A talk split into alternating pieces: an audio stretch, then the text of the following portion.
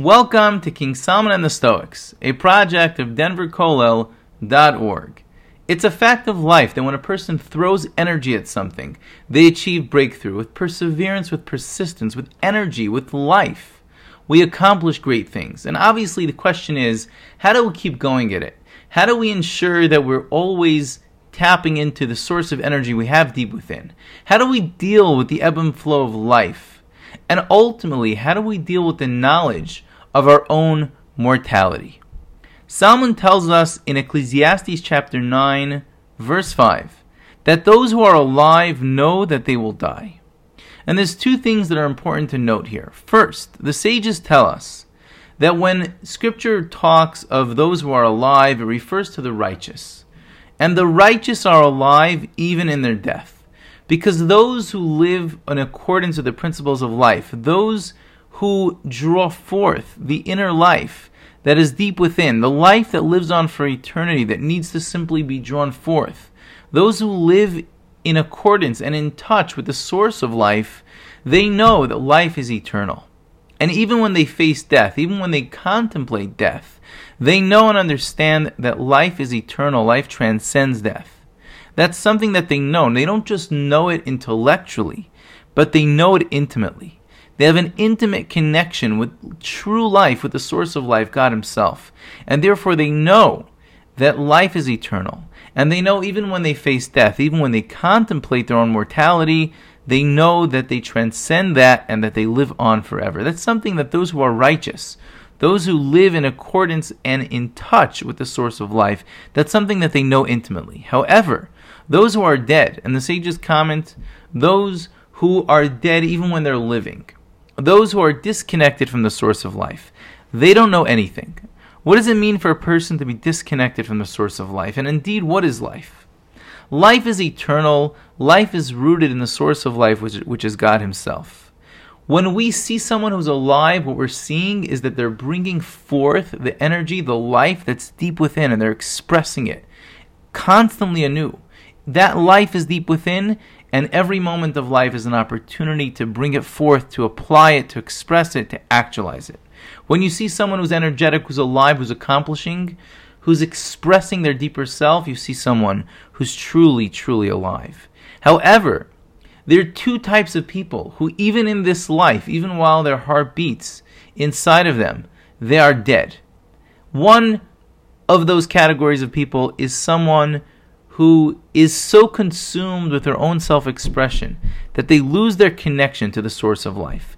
And ultimately, either they taste the bitter pill of failure or they get so bored by their own success that they fall back into depression and boredom.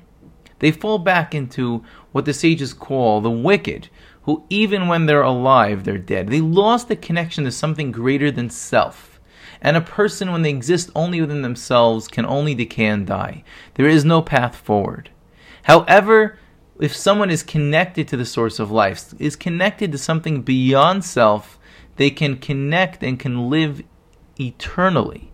And they can bring that life force to bear on every aspect of life, including death. But those who are dead, even when they're alive, those who are disconnected from the life force because they've expressed self too much, they've attached themselves to their possessions, to their accomplishments, things that are inanimate, things that don't have life. They identify too much with the things that they've built.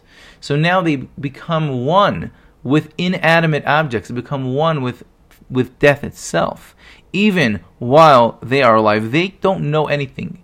They don't know anything intimately. The word know, the Hebrew word yodim, yidi'ah, da'at, refers to intimate knowledge, to knowledge that's connected to the life force, not just intellectual knowledge. And these people who are dead while they're alive, they know nothing. They may know many facts, they may engage in many experiences, but nothing touches their heart. They're not truly alive for much of life. How sad. Solomon goes on to tell us they have no reward, their remembrance is already forgotten. They've faded out of existence.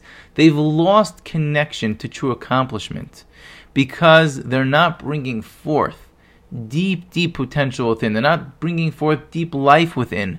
They've become consumed by what they already accomplished yesterday. They're not accomplishing, they're not creating anything anew. That's one type of person who is dead while they are alive. And then there's another who doesn't accomplish anything because they've never tried.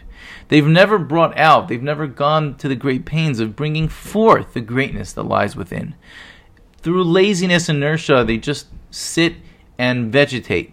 And what happens is, again, the person can only decay and die when they're not connected to anything beyond self. Solomon tells us in verse 6 that which they love, that which they hate, that which they are envious of, it is all gone. All of their faculties, all of their emotions that are part and parcel of the human personality, part and parcel of what it means to be alive, all of those things are forgotten from the person who's lost connection with the source of life. And he's lost connection with the idea of bringing forth and expressing that source of life through his actions. Because you see, man is body and soul.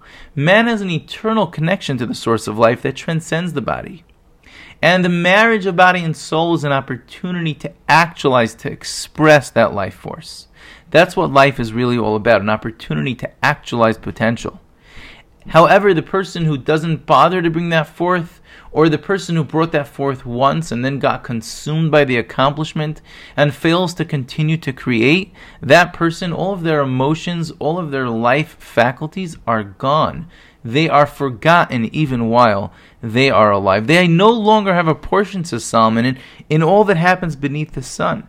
They may run around in circles all day. They may be heavily engaged in this world, but their heart is not in it. They're not living their life.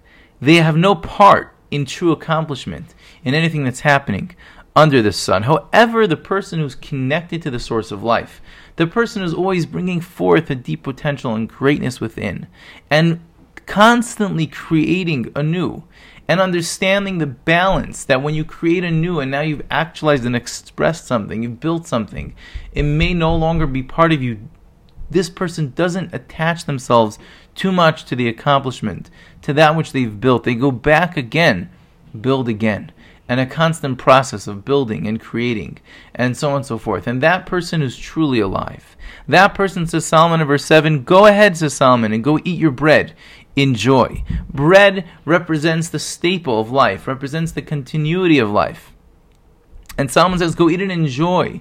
The concept of joy, of simcha, relates to expansion. It relates to expansiveness. It relates to a feeling that a person has, that they transcend self.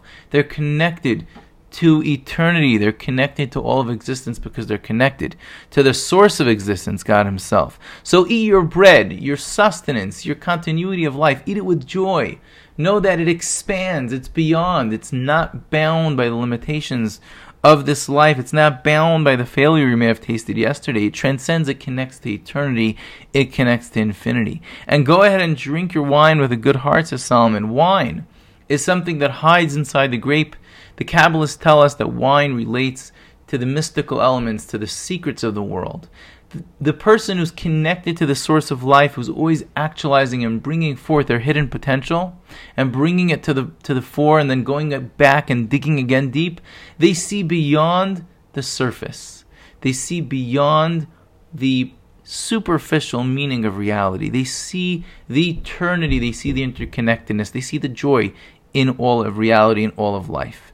And so Solomon says, "Go ahead and eat your bread and joy, and drink your wine." With a good heart because God has already desired your actions. Because this person's actions, which are actualizing and expressing the will of God, because they're actualizing and expressing the greatness within in accordance with the will of God, in accordance with the dictates of God, that person. His actions have been desired by God. His actions are eternal. His, his actions tap into the source of eternal life and therefore are eternal. God already desired your actions. The Targum, the Aramaic translation, explains that this verse, verse 7, refers to a person who gives of all that he got, meaning any possession, any gift that he has, he uses it as a means to pay it forward, to give to others. And therefore, when he does that, he shows and recognizes and internalizes the fact that this gift that I have has a source as a source that's very, very deep, transcendent, way beyond my little existence, and therefore that is eternal. That action is eternal. Solomon goes on to say in verse 8 At every moment, let your garments be pure, let your garments be white. Again, we're describing the marriage of body and soul. We're describing the marriage of potential and actualization. And Solomon is telling us your deepest essence cannot be defined, but through action it takes on a concrete form. Make sure that the concretized form of your personality, as expressed by your actions, is always pure and clean. Make sure every day to clean up your act. And Solomon says, and make sure you never lack perfumed oil from your head. And this is a metaphor for a good name. A person should always make sure that their name is good. A person should always make sure that their persona is one that shines, that has a wonderful smell and aroma that calls out to others look, this is a worked on person. This is a personality that's been shined and perfected. Because we have greatness, beauty, incredible beauty within, but we need to bring it out and actualize it and give it a, a beautiful white garment. And we also need to make sure that in the process we attain and attract a good name for this persona. Solomon goes on to tell us in verse 9 See life with the woman that you loved all of your or the days that you inhabit this world of futility, because this is your portion, says Solomon, in life and in the toil that you toil beneath the sun. And this refers obviously literally to the marriage between husband and wife, to the union between one person and another, but in a deeper sense, it refers to the marriage between potential and actualization. Again, Solomon says you have a place in the world and find it. Yes, every day is another opportunity to accomplish, but find your place. Find your focus where you can really bring forth the incredible inherent greatness, the latent potential, the life force within. Find a place to actualize your great potential. It's what you love, it's what you're good at. It may be challenging, it takes your energy, but it's what you're good at, it's what you can love, it's your place in this world. It's your self expression and self actualization. Find it, love it, embrace it. It's your portion for eternity, says Solomon. For all that you find in your heart and in your hand, rather, says Solomon in verse 10, do, because there's no action, contemplation, thought, and wisdom in the grave that you are going to there. Man faces his mortality, says Solomon, with the knowledge that right now in this life is the time to bring forth potential and to actualize it because the opportunity is limited. And instead of becoming depressed, instead of seeing the ebb and flow of life and the small micro deaths that a person experiences throughout their life, instead of seeing that as a source of depression, instead of sinking back into the couch in the face of failure and disappointment, says Solomon, look at the limited opportunity and realize that each spark of life has a place that it needs to be actualized.